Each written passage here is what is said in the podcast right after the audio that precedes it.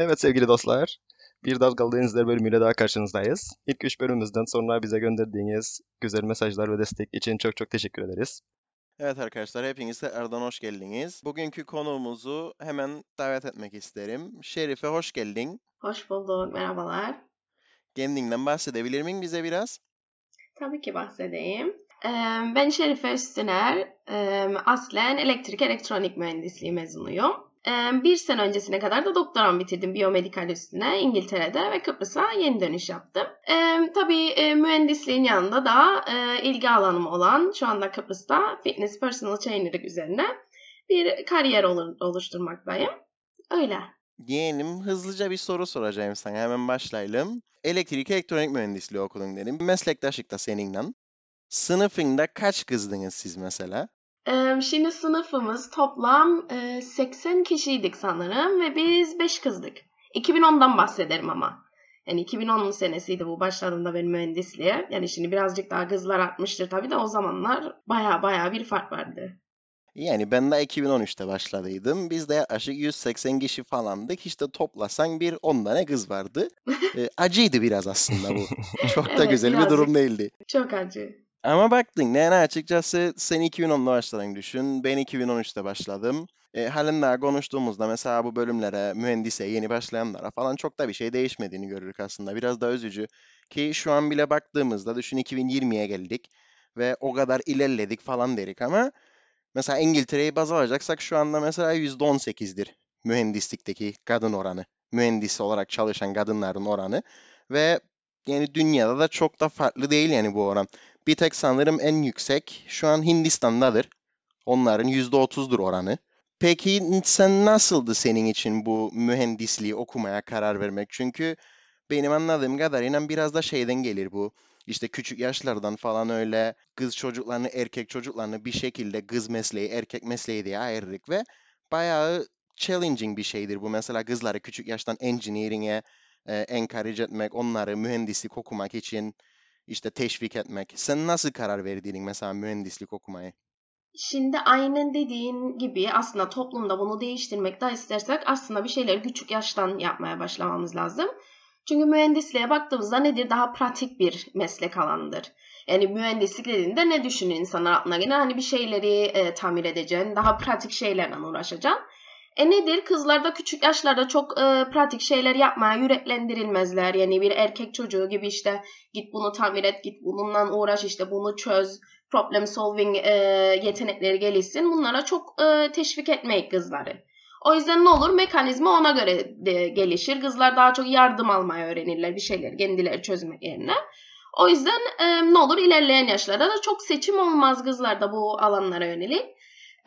Şanslıydım ki ailemde bizim aslında bir background'umuza baktığımızda dayılarım falan hep mühendislik alanında olan insanlar vardı. Ve o yaşlarda bize anlattılar yani aslında mühendisliğin ille de bir erkek mesleği olmadığını, ille de işte elektrik, elektronik mühendisi olacaksan televizyon tamir etmeyeceksin hani asıl içeriğini, kızların da bayanların da yapabileceğini. O yüzden na- nasıl diyeyim erken yaşta aslında doğru bir şekilde bilinçlendirildiğimizden dolayı biz e, böyle bir seçim yaptık. Ha benim için de neydi? Ben hatırlarım lisede matematik, fizik alanlarına çok yatkındım en iyi olduğum dallarda bunlar da hani ne okuyayım, neye yatkın olabilirim diye düşünürken hani mühendisliğin en çok uyacağını e, düşündük. Büyüklerimize daha tabii danışarak. Öyle oldu yani daha çok seçmem. Peki başladıktan sonra bu kız erkek sayısındaki büyük fark seni daha çok motive etti mi yoksa e, soğuttu mu? Nasıl bir etkisi oldu üzerinde? Aslında soğutmadı, motive etti. Neydi hocalarımızda hani sınıfta dediğim gibi 70-80 kişinin arasında 5 kızdık. Hani neydi hocalar da bizi çok teşvik etmek isterlerdi bir bayan olarak e, bölüme ve hani bizi kaybetmesinler diye aslında artıdan ilgi de gösterirlerdi. Hani bize yardımcı olmaya da çalışırlardı. Bir de baktığımızda e, erkeklerle iç içe olmak da bir arkadaş olarak düşündüğümüzde daha yeni erkekler ben kızlara kıyasladığımda gene de daha çok e, iyi arkadaş edindiğim e, insanlardır ve yani biz daha çok teşvik edildik. Belki de İngiltere gibi bir ortamda olmamızdan e, dolayı da şanslıydık. Yani her türlü teşvik edildik, her türlü yardım gördük. O yüzden kötü bir tecrübe ol- olduğunu söyleyemem. Çok daha iyi bir tecrübe oldu. Peki çalışma hayatında öyle mesela hiç şey hissettin mi erkeklerle kadınlar arasında bu işi yaparken bir ayrım olduğunu ya da mesela sana işte kadın olduğun için işte sen bu işi yapaman gibi gözlerinden bakıldığını Eee, yapamam değil ama aslında tabii bu da çok çok daha iyi bir şey değil. Hani bir bayan olduğundan ve mühendislik alanı içinde olduğundan sana daha çok yardım edildiğini görmüş olduğum yani bir bayansa hani sana daha çok yardım edelim, seni daha çok e, teşvik ederim. Hani bir erkeğe göre baktığında bazen erkekler şikayet ederdi hani siz daha çok yardım alırsınız, şey yaparsınız gibisinden. Hani yani tam tersi şeklinde e, ben gözlemlediğim. Ha bu da çok da iyi bir şey değil. Hani bir bayan olduğumuz için de bize aslında artıdan e, bir yardım gösterilmemesi lazımdı. Ama yani kötü bir tarafını gördüm diyemem. Yani şimdi mesela işte kadınları falan teşvik etme kısmında okeyim ben ve teşvik etmeliyiz ve daha fazla diversity olması gerekir yani bu iş alanında. Çünkü ben şeye inanırım yani ne kadar fazla e, görüş varsa, ne kadar farklı düşünceler varsa mesela en basit bir ürünü dizayn ederken Evet. o kadar daha iyi bir sonuç alabilin işin sonunda. Ki mesela bak bir örnek vereyim sana bu konuda. İşte 2015'te bu yeni popüler olmaya başladı şu bu mesela fitness application'ları falan. Apple çıkarttı mesela Health App diye bir application. İşte orada mesela senin işte adımlarını sayardı, kalorilerini falan girebilirdin içine. Direkt o tracking yapabilmen için. Ve bu ürün çıktığında çok önemli key bir elementi eklemediler mesela bu app'a. Ve bu da şeydi, bu kadınların menstrual cycle tracking yapabileceği bir özellik ve bu app'ta yoktu bu özellik. Bu özelliğin olmamasının sebebi de sonradan ortaya çıktı ki o app'ın üstünde çalışan bütün mühendisler erkekti bir tane kadın mühendis yoktu o yazılımda çalışan mesela ve olsaydı muhtemelen unutmayacaklar bunu. Ki vaktinde ne kadar basit bir örnekten ama aslında çok da şey değil. Yani hemen hemen herhangi bir ürünü dizayn ederken, herhangi bir şeyin üzerinde çalışırken o farklı bir görüşten bir input almak aslında ne kadar önemli olduğunu gösterir bu bize. Ha şeyi dedin mesela işte kadın olduğun için daha fazla yardım edildi işte biraz daha öyle avantaj sağlandı gibi şeyler falan var. Onda da yani tam şimdi şey demek istemem. İşte kadınlara daha çok yardım ederler bu yüzden dolayı falan. Bu endüstride çünkü bence gerçekten kadın olarak çalışmak zordur. Çünkü işte fabrik ortamlar olsun falan alışla gelmiş o mühendislik erkek işidir bakışı vardır ve hemen hemen çalıştığın her yerde de o eşitliği bulamayabilin. Ama mesela şimdi şeyler var bir sürü programlar var mesela İngiltere'de işte bu gender pay gap reportlar gibi mesela ve bu legal bir requirement'tır yani sen her yılın sonunda işte senin şirketindeki bu gender pay gap report'u açıklamak zorundasın. Ama bu gender pay gap report da şey değildir yani ha aynı işi yapan iki kişinin farklı maaş almasının raporu değildir. İşte mesela nasıl hesaplarlar bunu? Atıyorum şirkette var 5 tane kadın mühendis, 20 tane erkek mühendis. 5 tane kadın mühendisin maaşlarını toplarlar. 20 tane erkek mühendisin maaşlarını toplarlar ve, o aradaki farkı hesaplarlar. Ha, bu defa ne olur? İşte şirketler şimdi bayağı promote etmeye çabalar işte STEM'i, işte Women in Engineering falan. E sen bir şirket olarak bunu bu kadar reklam ederken dönüp ondan sonra kendi Gender Pay Gap Report'unu açıkladığında arada bir çok büyük bir fark varsa hoş görünmez. Ha bu defadan ne oldu? bir sürü yerde falan bir e, pozitif ayrımcılığa döndü bu. Mesela atıyorum 5 kişi bir işe başvurdu diyelim. İşte 4 erkek bir tane kız. Herkesin qualification'ları aynıysa direkt şirketler daha çok kızları alma yoluna gitti işlere ve bu da bir pozitif ayrımcılık oldu da diyebilirik sanki. Ama şimdi dediğin gibi hani şirketin daha hani dediğin bir projeyi yaparken farklı perspektiflere ihtiyacı var değil mi? Hani diyorsan 5 tane application'da hepsinin qualification'ları aynı.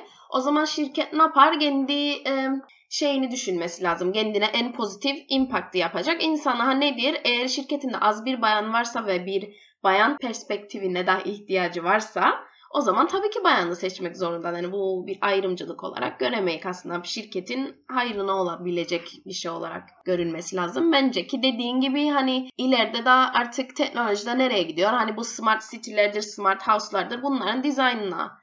Ve bir baktığında mesela smart bir house design yapacağında veya o evin içinde neler olması gerektiği, işlerin nasıl dönmesi gerektiği orada bir bayanın görüşüne hani daha çok ihtiyaç vardır bir erkek mühendise göre. Aa yani şimdi sen demek isten ki bir erkek mühendis mesela atıyorum böyle bir projede çalıştığında bir bayan kadar iyi değildir. Bir bayan kadar Kelimelerini dikkatli seç.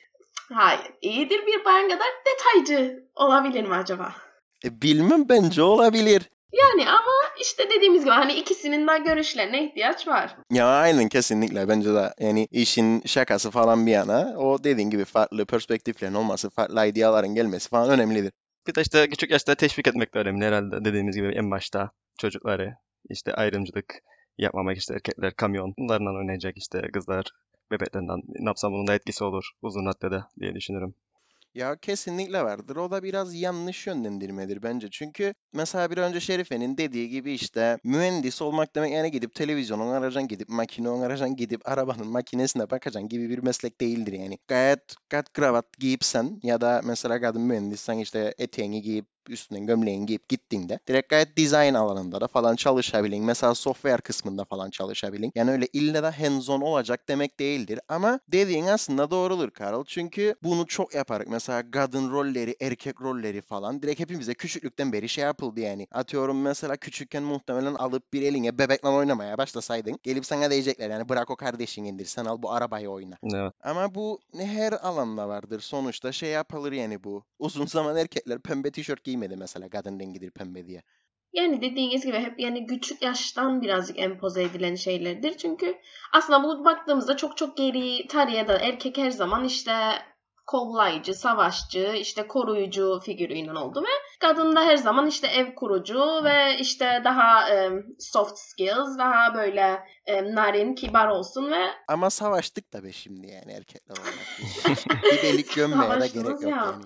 Hayır tabii hayır gömmüyorum. Her zaman böyle oldu ve bu da hani halen daha bu yüzyılda bile şu an bile halen daha empoze edilen bir şeydir. Biraz daha bayanlara hani sen otur daha düzeyli ol. Hani bir bayan gibi davran. İşte ne işin var işte erkeğin yaptığı şeyle uğraşmakta. Yani bunlar halen daha kullanılan kelimelerdir baktığımızda etrafımızda. Ve dediğimiz gibi hani küçük yaşlardan birazcık empoze edilmesi lazım. Ee, bayana da birazcık daha bağımsız olması, bir şeyleri kendi başına çözmeye çalışması. Ha bunları başardığımızda o zaman belki de mühendislik dalı gibi veya erkeklerin e, yüksek sayıda olduğu dallara da bayanların birazcık daha e, atılımını görecek. Ama bu bence birazcık daha erken yaşta e, bir şeyleri çözmeye dayanır. Yani dediğiniz gibi hani yollarsa da bir 200 yıl daha alacak. Demek ki daha çözmemiz gereken çok şey var yani. Hemen hemen e, olabilecek bir şey değil. Yani sadece böyle kurallarından çözülebilecek, çözülebilecek bir şey gibi gelmez bana. Kafalarda da bir değişim şart. Evet. Ya kesinlikle direkt mindset'in değişmesi gerekir. Yani şimdi baktığımızda bile bir sosyal medyada da hani bayanların nasıl olması, neler giymesi, daha bayansı olması yani bunlar halen daha empoze edilen şeyler ve yani bunların yavaş yavaş değişmesi lazım. Yani okuduğumuz, izlediğimiz, etrafta gördüğümüz yani beynimize, bilinçaltımıza işleyen şeyler biraz biraz yavaş yavaş değişmeye başladığında o zaman asıl e, toplumda herhalde birazcık daha değişecek. Baktığında zaman içinde düşün ideal erkek vücudu, ideal kadın vücudu, ideal erkek mesleği, kadın meslekleri, kadının rolü, erkeğin rolü falan bir sürü değişti. Ee, umarım daha da değişecek yani daha da iyiye gidecek bu meslek konusunda falan. Çünkü diversity'yi artırmak gerçekten önemli hepimiz için ve daha da iyi teknolojiler üretebilmemiz için. En basit şeye baktığımızda mesela bu değişenlere işte bu beauty standartın değişmesi, ideal vücutların değişmesi. Düşün mesela yıllar içinde T 1900'lere falan döndüğümüzde kadınların korse giymesiyle başlayıp şu an nerelere geldik? Aynen öyle yani zamanında daha narin, daha e, incecik vücutlar e, çok modaydı. Herkes sıfır beden olmaya çalışırdı eskilere baktığımızda. E şimdi bir bakarız sosyal medyaya ve etrafımıza nedir? İnce bel olsun ama büyük kalçalar olsun, büyük göğüsler olsun, büyük dudaklar olsun, hani yapılmış yüzler olsun. Bunlar şu anda daha çok popüler olmaya başladı ve bir bakalım ileride yani nereye doğru gidecek ve bu da şu soruyu getirir aklımıza. O zaman yeni görüntü için bir şeyler yapmaya çalışıyorsak o zaman ya da dediğimiz gibi egzersizi şey görüntü için yapmaya çalışıyorsak o zaman sürekli değişecek bürünmeye çalıştığımız görüntü günümüzün trendine göre de. Peki bu günümüzün trendine göre dediğinde mesela bunu belirleyen aslında biraz da bizik gibime gelir. Çünkü mesela çok etkilenirik bu gördüğümüzde şeyde işte bu influencerları gördüğümüzde sosyal medyada Instagram'da işte görün mesela adam çıkar işte işte boyu 1.90'dır, kaslı bir vücudu vardır, bayağı fittir öyle, saçları mesela uzundur, uzun sakalları vardır falan. Ve direkt mesela bunu öyle bir kabullendi ki işte ah yakışıklı erkek budur. Baktığında kadınlara falan dediğin gibi mesela çok önceden başladı. İşte mesela düşün 1900'lerde falan kadınlar korse giyerdi o belini incecik yapabilsin diye. Yani zaman içerisinde yavaş yavaş değişti bu ama biraz da şey gibi değişir gibi gelir bana. Mesela işte korseden ondan sonra bu 1900 1930 1950'lere falan geldiğinde bu Marilyn Monroe dönemlerinde falan. O dönemde de mesela işte korse değil de işte daha öyle balık etli, daha kalın vücut hatlarına falan geldi. Ha ondan sonra döndü mesela 90'ların başta falan bu süper modellerden falan direkt sıfır bedene döndü. Direkt öyle incecik olacak herkes. İşte herkes bir tip olacak falan. Ha şimdi döndük geldik 2000'lere mesela. Herkes de bir Kim Kardashian vücudu isteme. İşte o kalça büyüyecek, o göğüsler büyüyecek, bella incelecek. Ve birileri bir geri, birileri bir geriye gittik ve bunun için durmadan da çabalamaya devam ederek o ideal vücutlara sahip olmak için. Mesela söylediklerinde neyi fark ettim? İdeal vücutlar değil ama ortada ideal bir insan var. Bir ikon ortaya atılır. Her sene. Mesela senelere Evet, baktığımızda kesinlikle. nedir? Hani ne olur hep değişir bu ikon. Çünkü nedir? İnsanoğlu birazcık doymazdır. Farklı şeyler ister sürekli. O yüzden ne yaparlar? Ortaya bir ikon atarlar aniden. Farklı bir vücut yapısında. Bu ikonu birazcık ünle, ün, ünleştirirler, yaygınlaştırırlar ve ne yapar sonunda insanlar? Herkes onun gibi olmak ister. Mesela biz baktığımızda bizim küçüklüğümüzde neydi? Spice Girls vardı. Onların vücut yapılarına baktığında, davranışlarına, giyinişlerine falan biz hep onlara örnek alırdık. E sonra bak ilerleyen zamanlarda ne oldu? Aniden Kim Kardashian'lar başladı ve bu işte e, kalın kalçalar, işte e, surgery'ler, bir vücutlarını değiştirmeler, liposuction'lar bunlar aniden moda olmaya başladı. Çünkü neydi? Bu insanlar bunu yapıyor. E, sosyal mo- medyada da biz hep bunu görüyoruz ve onlar gibi olmak istiyoruz. Yani sosyal medyaya bir ikon atılır ve herkes onlar gibi olmak ister aniden. Ve sürekli de değişir e, vücut şekilleri. Bak mesela en baştan beri şey dedik işte Marilyn Monroe örnek verdik. Sen Spice Girls örnek verdin. Döndük Kim Kardashian örnek verdik ve burada da erkeklerde bu sorun yokmuş gibi falan gibi duyuldu. Ama aslında erkeklerde de bu sorun var. Mesela baktığında merak ettiydim bunu ve baktıydım gerçekten. Son 20 yılın içerisinde bu erkeklerin estetik ameliyatlarından falan kendilerini güzelleştirme girişimleri kaç arttı bilir misiniz? Bir tahmin edin bakayım. Kaç arttı? Yüzdelik olarak. %30. 20. %325 Ne? arttı son 20 senenin içerisinde. İşte liposuction olsun, burun ameliyatı olsun, işte bu erkeklerin göğüslerini falan o ideal şekle sokma çabası olsun ve direkt yüzlerinde estetik falan yaptırmada. Ve son 20 senenin içinde bu gerçekten %325 arttı.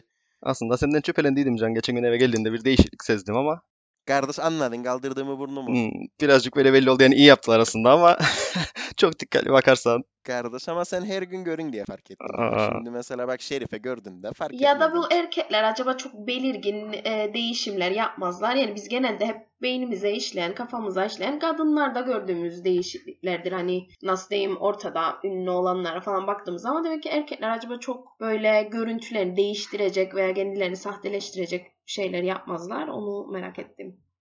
Şimdi bence yapmazlar değil de şeydir. e, gözüne batan kısmı çok değişmez. Çünkü mesela atıyorum bir kadın girip göğsünü yaptırdın da andan yani çünkü ansızın büyümüştür bir şeyler. Ha, Ama erkeklerinki öyle mesela daha çok şeydir. İşte mesela kilo olur diyelim. Mesela o göğsü sarktı kilo verdikten sonra. Direkt onu mesela hemen toparlatsın. Ya da mesela direkt o o göğüs hatlarını falan direkt o ideal şekle soksun. Yani onu baktığında sen gün içerisinde mesela Gloria'da bir erkeği gördüğünde anlamayacağın bir farktır muhtemelen. Öyle plajda gördüğünde falan. Önce kalinla bilirsen aa bak bu değiştirmiş. Bunda bir şeyler oldu falan den ama bence zaten o kadar ciddi büyük değişim olmadığı için bu erkeklerin yaptığı estetik operasyonlarda şeyden de olabilir. O belki de şeyden. Aa, belki de cime başladı da düzeldi. Çünkü baktığında çok aşırı büyük bir fark olmaz. Ha mesela yani ben kendi adıma biri burnunu yaptırdı değilim. Kız erkek fark etmez benim için. Ha ben bunu fark eden biri değilim zaten. Direkt baktığımda bana hep aynı gelir yani çok farkını anlayan biri değilim ben bunun. Ama burada bence şeydir esas sıkıntı olan düşün mesela ki bu kadar insanlar buna takıp yani tamam kadınlar zaten takardı seneler içerisinde bir sürü değişim falan yaptılar. Ama erkekler de daha umursuz falan dengenlere bize. Ama demek ki o kadar da umursuz değilmiş yani. Ve demek ki gerçekten bir şeylerden rahatsız olup ki bu şey olabilir. Mesela işte dediğin gibi o sosyal medyada gördükleri işte ideal erkek vücudundan etkilenip olabilir. Ve bir de diğer taraftan mesela bizim çok yaptığımız bir şeydir aslında bu. Bazen farkında olarak yaparak, bazen öyle şakalaşırken yaparak, bazen de cidden farkında olmadan yaparak. İşte mesela nedir bu o burun? Nedir bu o kaşlar? Be memelerine bak dizine değiyor falan. Bir sürü öyle aptal saptal birbirimize o kötü şakaları yaparak ve sonunda düşünmeyek mesela nereye gidecek o şakanın sonu. Ama karşındaki kişi gerçekten buna takıp buna gerçekten eee, psikolojik olarak etkileniyor da olabilir. İşte bu body shaming dediğimiz şeyi çok fazla yaparız ve yapmamamız gerekir aslında bunu.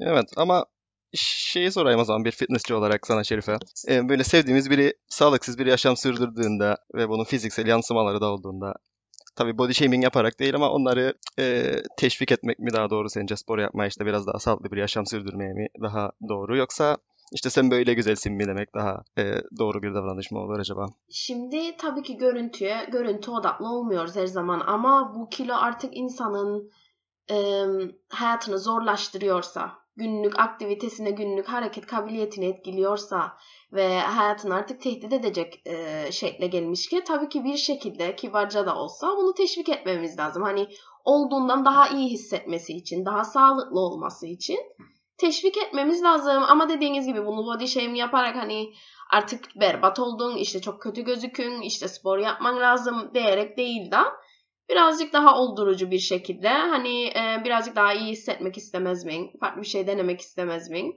gibisinden yaklaşabilirek.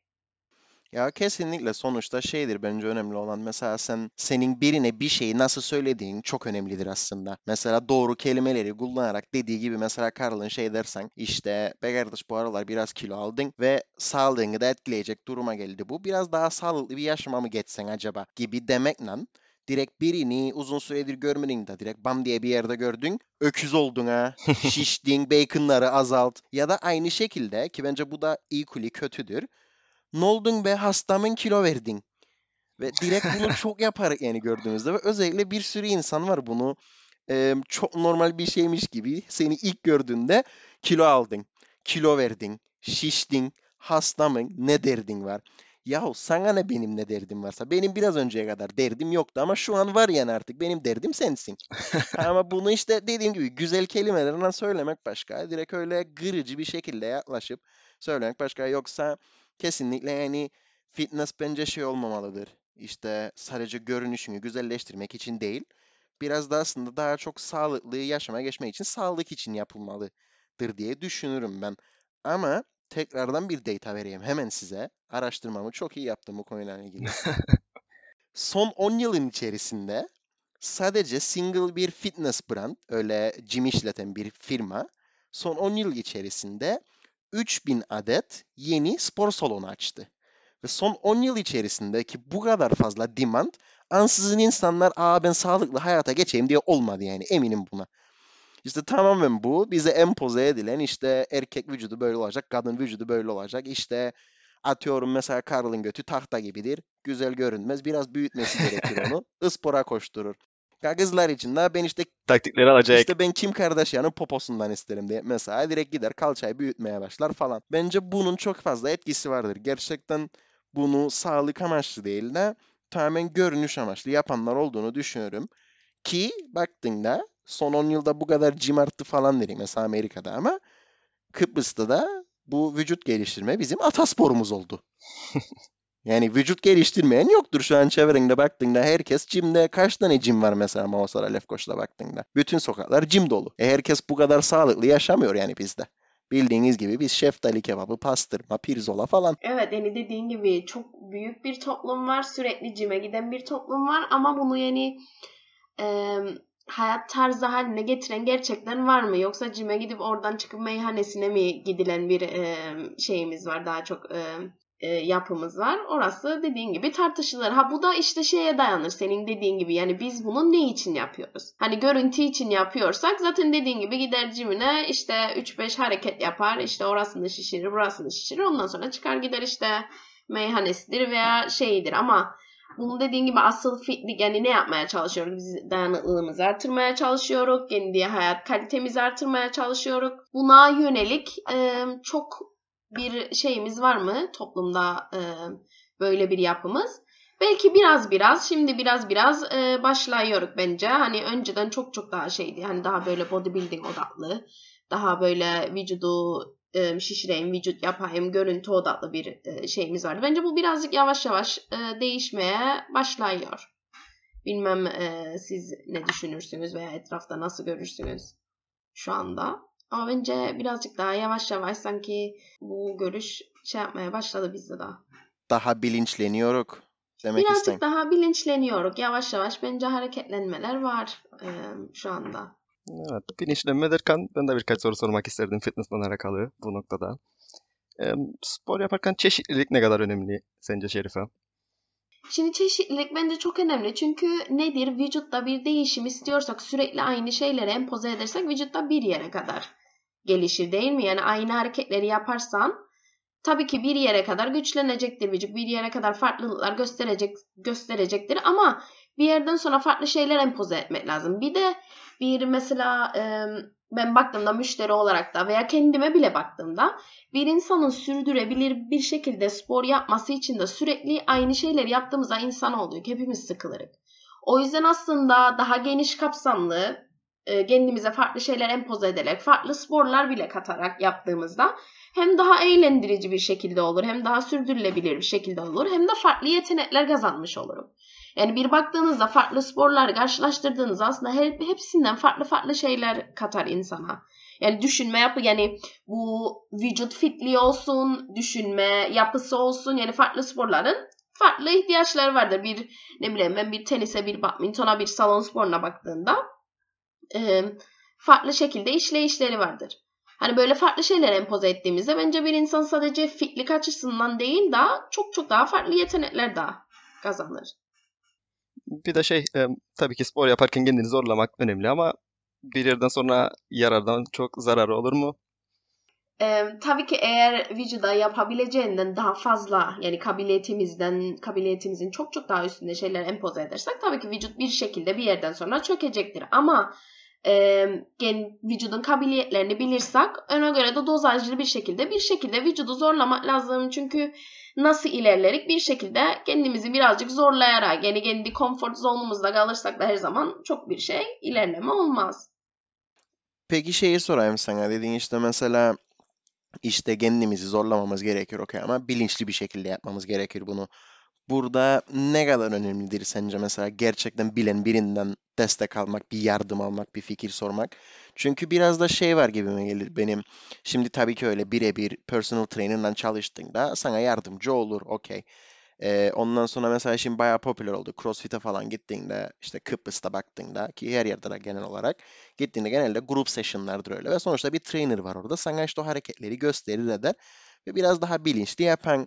Ama bir de şey var mesela bu bir önce konuştuğumuz gibi işte etkilenip ha ben vücut geliştireceğim daha güzel görüneceğim deyip cime gidip orada her orada görür mesela işte senelerdir bu işi yapanlar falan ve bence bir şekilde etkilenen de vardır bundan şey olarak etkilenen kötü etkilenen de vardır işte mesela çekinir mesela gitsin bir şey sorsun çekinir mesela gidip o yeni hareketi öğrensin ya da mesela bir şey yapmaya başlar. Bizim cimlerde çok şeydir bu. Abi bu hareket öyle yapılmaz. Gelsin direkt hemen biri sana garissin direkt şey yapsın. İşte bunu nasıl şey yapabilin? Mesela atıyorum gücün yoksa bir personal trainer'dan çalışasın. Kendi kendine da sen bunu araştırarak falan geliştirebilir miyim? Yoksa gerçekten gerekli mi öyle bir profesyonel yardım almak? Yani tabii ki profesyonel yardım almak en tavsiye edeceğim şey olur. Ha böyle bir e, olanağım yoktur diyorsa şu anda öyle bir e, finansal durumum yoktur diyorsa o zaman çok çok artı bir çaba isteyecektir. Çünkü hani salona ilk başladığımızda aslında en önemli olan hareketleri doğru yapmaktır. Başından biz hareketleri doğru yapmazsak aslında gitgide bir sakatlık riski empoze etmiş oluruk e, vücudumuza. Hareketleri doğru yapmak, ne kadar ağırlığı, ne kadar zaman içerisinde nasıl bir şekilde vücuda empoze edeceğimizi bilmek bunlar önemli şeylerdir. Yani gideyim cime işte artırayım, yarın biraz daha artırayım, öbür gün biraz daha artırayım. Yani bunlar aslında yanlış şeylerdir ve çok daha riskli şeylerdir bence.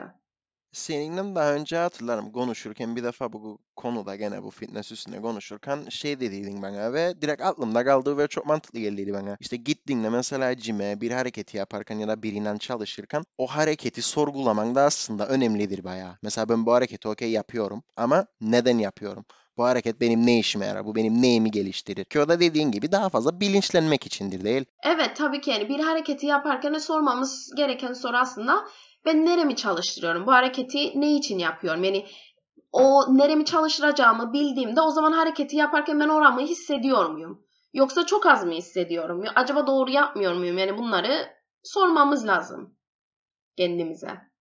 Çünkü dediğimiz gibi bak e, çok önemli bir şey senin de söylediğin gibi. Önce soracağımız şey bu hareket benim nasıl bir şekilde kalite yani kab, e, hareket kabiliyetimi artıracak. Niçin yapıyor? Ne, neden yapıyorum bu hareketi? Ve daha sonra da bunun cevabını aldığımızda yani bu hareket benim hangi kas grubumu çalışıyor? Ben bu hareketi yaparken o kas grubunu hissediyor muyum? Hissetmiyorsam o zaman yanlış yaptığım bir şeyler var. Düzeltmem lazım bu hareketi.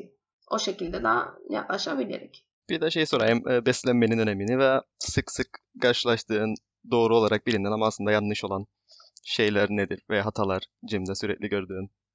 Şimdi ilk birincisi no pain no gain dediğimiz olay. Aslında yani Jim'deyken aslında kendimizi öldürecek şekilde işte acıyı hissetmem lazım. Bunlar yanlış olan şeyler aslında. Ben kendime baktığımda mesela özellikle E kuvvet... sen bizi süründürdün be yeğenim yazda geldiğimizde. Ama o- Şimdi devrilmek bu yaptırdığın Şimdi- bize yanlıştı. Çünkü ben hatırlarım hazırda emekleyerek çıkayım. Sen ama kaç zaman aradan sonra Jim'e geldiydin? Yani ne zaman gittiydin en son? Ya sen şimdi karıştırma benim en son ne zaman cime gittiğimi. Ondan Senin sonra ne zaman gittin peki? Çıkarken çok Şimdi acı bunu daha belirtelim. Canlan'da yaptığımız özellikle yağ yakıma yönelik HIIT dediğimiz bir antrenman şekliydi. 20 dakika süren, high intensity olan e, ve bu antrenman şeklinde de sevdiğimiz şey hani 20 dakika boyunca high intensity birazcık seni zorlayacak şekilde çalışın ama Sevdiğimiz derken senin sevdiğin değil. yani hayır genel olarak mesela bir e, antrenör olarak yaklaştığımızda neden bunu kullanmayı severiz? Çünkü afterburn dediğimiz yani antrenmandan sonra da bir süre yağ yakımı devam etmektedir. Yani aslında e, kilolu insanlarda yağ yakımına yönelik bir antrenman yapmak isterseniz ve kısa süreli ve efektif olsun isterseniz yani vaktinizi de güzel bir şekilde kullanmış olmak isterseniz HIIT en tavsiye edilen e, antrenman şekillerinden biridir. Ha tabii ki uzun Yani ben birebir yaşayarak yani 20 dakika bana şey geldiydi. 20 dakika yapacaksın bitecek. Ama esas 20 dakikanın sonunda başlardı işkence. Yahu oturaman, kakaman, yataman. Daha doğrusu oturaman demeyeyim. Oturduktan sonra kakaman. Yatmaya yatın, yattıktan sonra kakaman. Evet birazcık zorlayıcı bir e, tecrübe oldu sanırım senin için ama e, tabii ki vücuduna da ilk defa empoze ettiğimiz bir şey oldu. Vücut da her şeye alışır zaman içinde. Sen onları yapmaya devam etseydin e, vücut da alışacak değil günkü gibi olmayacaktı. Ama no pain no gain olayımıza gelelim. Özellikle de mesela kuvvet antrenmanlarda işte acıyı hisset, o laktik asiti bacaklarında hissetmen lazım. Özellikle işte kuvvet antrenmanlarından bahsediyorum. Bunlar aslında eee e, çok da e, doğru olan şeyler değil. Her zaman jimde çalışırken işte en çok acı hisseden, en çok kuvvetlenendir e, diye bir şey yok. E, bir de değinmek istediğim işte ağırlık seni şişirir. İşte ağırlık yaparsan şişmanlayacaksın, işte kilo alacaksın. Bunlar da yanlış şeyler. Aslında bizi yediklerimiz kilolandırır. Aslında e, baktığımızda makalelere veya araştırmalara kuvvet antrenmanı aslında kilo vermede yardımcı e, bir antrenman şeklidir. Çünkü nedir? Vücudun e, metabolik rate'ini e, yükseliyoruz. Vücudu daha çok kaslandırıyoruz. Daha çok kaloriyi kaldırma kapasitesi yükseliyor. O yüzden kilo veriminde kuvvet antrenmanlarını önerirler.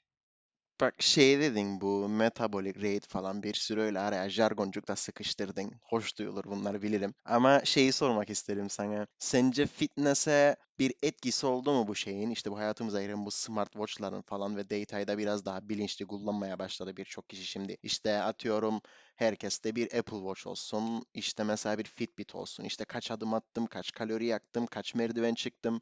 işte ne kadar fazla spor yaptım bugün falan. Herkes bir onun peşine düştü. Ki bence bu aslında güzel bir şeydir. Çünkü aslında bence sporda bu data science'ı yeteri kadar kullanmadığımızı düşünüyorum ben kendi küçük çerçevemden baktığımda. Ama son zamanlarda bayağı da bir şey oldu yani insanlar bu işe merak saldı işte bir araştırsın. İşte ben bu kadar kalori yaktım, bu kadar adım attım, şu kadar adım atmam gerekirdi ve okuduğum ve gördüğüm kadarıyla da insanları da bunlar bir şekillere motive etti. Yani trak yaptık sonrasında insanlar o kendilerine bir gol godunda atıyorum işte ben bugün 10 bin adım atacağım diye godunda. Direkt mesela saatçik kendine der ki işte bak bugün daha 8 bin adımdasın hadi 2 bin daha gibisinden bir şekilde motive ettiğini düşünüyorum insanların ve sence bunu gerçekten daha da yaygın, daha da detaylı bir şekilde kullanmamız gerekir mi? Ve kullanır mıyız şu an? Tabii ki dediğin gibi şu anda gerçekten ben de etrafıma baktığımda insanlarla konuştuğumda çok motive eden e, bir teknoloji oldu son zamanlarda. Kendi kalp hızımızı takip etmekte günlük attığımız adım sayılardır, yaktığımız kalorilerdir. Yani insanlar birazcık daha bilinçlenmeye başladı. Ve baktığımızda da bir e, spor yaptığımızda, bir spor performansı sergilediğimizde aslında kalp ritmimizin çok büyük bir önemi vardır. Mesela bir yağ yakımına yönelik çalıştığımızda aslında bunların hesaplanmaları var. E, ve kalbin belirli bir ritimde olması gerekiyor. Ve biz bunu takip edebiliyorsak ve bir diyelim ki bir kardiyo yapıyoruz ve kalbim o ritimde değilse hani bakıp aha ritmimi yükseltmem lazım. Birazcık daha tempoyu artırmam lazım eğer yağ yakımı istiyorsam gibi e, mantıklar da oluşmaya başladı. Mesela veya otururken uyandığımızda kalp ritmimizi görüyoruz ve mesela resting heart rate dediğimiz bize aslında sağlık koşulumuz hakkında da çok büyük bilgi veren e, bir e, şeye de artık ulaşımımız var. Hani nedir otururken ki benim kalp hızım çok yüksekse demek ki bir sorun var. Hani kendi sağlığımda spor yapmam lazım. Kardiyovasküler sistemimi geliştirmem lazım. Ve e, bence çok çok e, toplumu birazcık daha bilinçlendirmeye itti e, bu gibi şeyler. Ve benim anladığım yani ileride de artık yani elimizdeki saatlerden bütün vücut sağlığımıza yönelik bilgiler alınacaktır. Yani belki daha ileride doktorumuza bilgiler elimizdeki bilekliğimizdeki saatten gidecektir. Hani bizim bir şey yapmamıza gerek kalmayacaktır. Bize uyarıcılar gelecektir.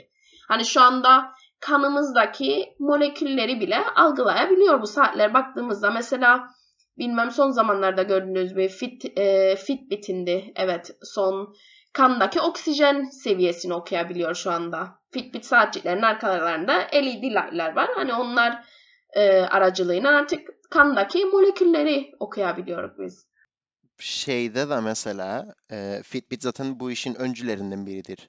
Bildiğim kadarıyla baya baya yatırım yaptılar bu işe ve bu spor alanında da o accuracy'si bayağı yüksektir. Yani çok fazla kullanılır profesyonel anlamda da. Mesela bir önce dedin ya mesela doktorumuzdan bu datamızı paylaşabilecek gün gelecek. Dinle mesela bu Apple Watch'un bir en fazla bu e, marketingini yaptığı kısımda şeydi. Direkt mesela üstündeki o düğmecikten direkt mesela ECG çekebilir sana ve birçok insan, birçok insanın bu devamlı 7-24 kalp atışını ölçtüğünde falan ve ECG'yi de aldığında birkaç kişi de şey olmuş gerçekten. İşte o kardiyak arrest'e girmeden önce saat kendini uyardı. Dedi senin bir doktora görünmen gerekir ve gerçekten insanlar gidip doktora göründüğünde dedi ki yani iyi ki geldin Yoksa çok geç olacaktı her şey için. Ve gerçekten insanların hayatını da kurtardı. Yani baktığında senin bu dediğin yani çok da uzun bir zaman değil şu an bile var. Fiyatlar düşerek daha affordable olacak. İnsanlara da bilinçlendik sonra. Daha da fazla kullanılacak. Daha da fazla işimize yarayacaktır diye düşünüyorum ben. Bir de şeye geri dönebiliriz burada tabii. Biraz önce gender üzerinden ele almıştık bazı konuları. E, toplum olarak şey e, profesyonel sporda kadınları nasıl daha çok ön planlara çık çıkarabiliriz acaba? Çünkü çoğu sporda kadınlar aynı işi yapar, daha az para denir veya daha az ön planda olur izlenirlik oranı olarak vesaire. Bunu nasıl değişebilir sizce? Dediğimiz gibi her şey bence erken yaşlarda başlar. Her şeye kadınları da erken yaşlarda teşvik etmek lazım. Hani erkekleri alıp yetiştirdiğimiz gibi bayanları da yetiştirmemiz lazım. Ve yani bu şekilde olabileceğini düşünürüm. Ya direkt şeye gelirik işte. Direkt bu mindset'in, direkt bu mentalitenin değiştirmemiz lazım. Ve baktığında yani hepimize büyük bir görev düşer bence bu konuda. Yani sadece kendini ilgilenme değil de aklındakilara da devamlı bu farkındalığı aşılaman. İşte bunu da yapmamız gerekir, buna da önem vermemiz gerekir diye lafımızda uyarmamız gerekir bence. Kişisel bir sorumluluğumuz olmalıdır bu. Evet Şerife, herkese sorduğumuz bir soru var programımızın sonunda. Sana da sormak isterik. Bize en sevdiğin kitabı ve neden bu kitabı en çok sevdiğini söyleyebilir miyim? Son zamanlarda beni en çok etkileyen kitaplardan biri daha Rich Dad Poor Dad e, kitabı oldu. Herkese gerçekten öneririm. Aslında e, parayı, finansı nasıl kendi avantajımıza, nasıl çalıştıracağımıza yönelik çok güzel bir kitap. Çok da spoiler vermek istemem şimdi. E, review'lerini birazcık okuyup e, fikriniz olabilir ama ben çok e, gerçekten faydalı buldum. Hani bugüne kadar hani bize okulda daha çok nasıl diyeyim bir matematiktir, fiziktir böyle şeyler öğretilirken aslında finans gibi parayı nasıl kullanacağımıza yönelik basit gündelik hayatımızda gerçekten çok daha işimize yarayacak şeylerin gösterilmediğini ve e, bunlara yönelik çok güzel e, bilgiler var kitabın içinde. O yüzden öneririm herkese. Evet Şerife tekrardan çok teşekkür ederiz bizi kırmayıp podcast'a geldiğin için. Ee, en yakın zamanda Can'ı alıp geleceğim inşallah birlikte bir workout Bekliyorum. yapmaya. Gerçi çok emin değilim bu konuda ama çabalayacak. Kardeş hızlıma yetişebilirseniz. İşte o beni biraz korkudu. Rezil olmayalım orada ama.